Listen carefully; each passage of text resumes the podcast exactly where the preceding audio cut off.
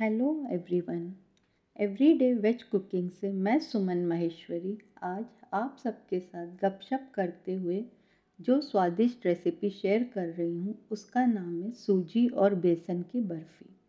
जी हाँ सूजी और बेसन की बर्फ़ी एक ऐसी मिठाई है जिसे हम कुछ ही मिनटों में तैयार कर सकते हैं और स्वादिष्ट बर्फ़ी बनाने के लिए हमें बहुत कम सामग्री की आवश्यकता होती है जो हर रसोई में आसानी से मिल जाती है। आइए अब आप 28 से 30 पतली बर्फ़ी बनाने की सामग्री नोट कर लीजिए। तो आप लीजिए एक कप महीन सूजी, आधा कप बेसन, आधा कप देसी घी और थ्री फोर्थ कप चीनी। अब आधा कप पानी वन फोर्थ छोटा चम्मच इलायची पाउडर, पाँच से सात बारीक कटे हुए बादाम। आइए अब बनाने का तरीका नोट करें। सूजी और बेसन की बर्फ़ी को सेट करने के लिए एक प्लेट को देसी घी लगाकर चिकना करें।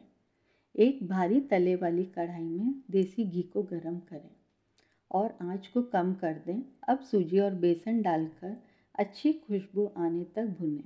इसे भुनने में सात से आठ मिनट लगते हैं। भुनी हुई सामग्री को एक प्लेट में निकालें।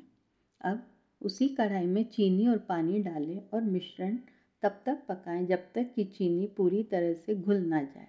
अब इलायची पाउडर डालें। आँच धीमी कर दें। सूजी और बेसन का मिश्रण डालें और तब तक चलाते रहें जब तक कि मिश्रण गाढ़ा ना हो जाए और कढ़ाई के किनारे न छोड़ दें। अब आँच को बंद कर दें। तुरंत घी लगी थाली में मिश्रण को निकालें और समान रूप से फैलाएँ और कटे हुए बादाम से गार्निश करें। बादाम को उंगलियों से हल्के से दबा दें। इसे ठंडा होने दें। जब बर्फ़ी हल्की सी गर्म हो, तब मन चाहे कट के निशान लगाएँ। इसे ठंडा करने के बाद प्रत्येक टुकड़े को धीरे धीरे निकालें और एक एयर टाइट कंटेनर में स्टोर करें। इस बर्फ़ी को आठ से दस दिनों के भीतर ख़त्म कर दें।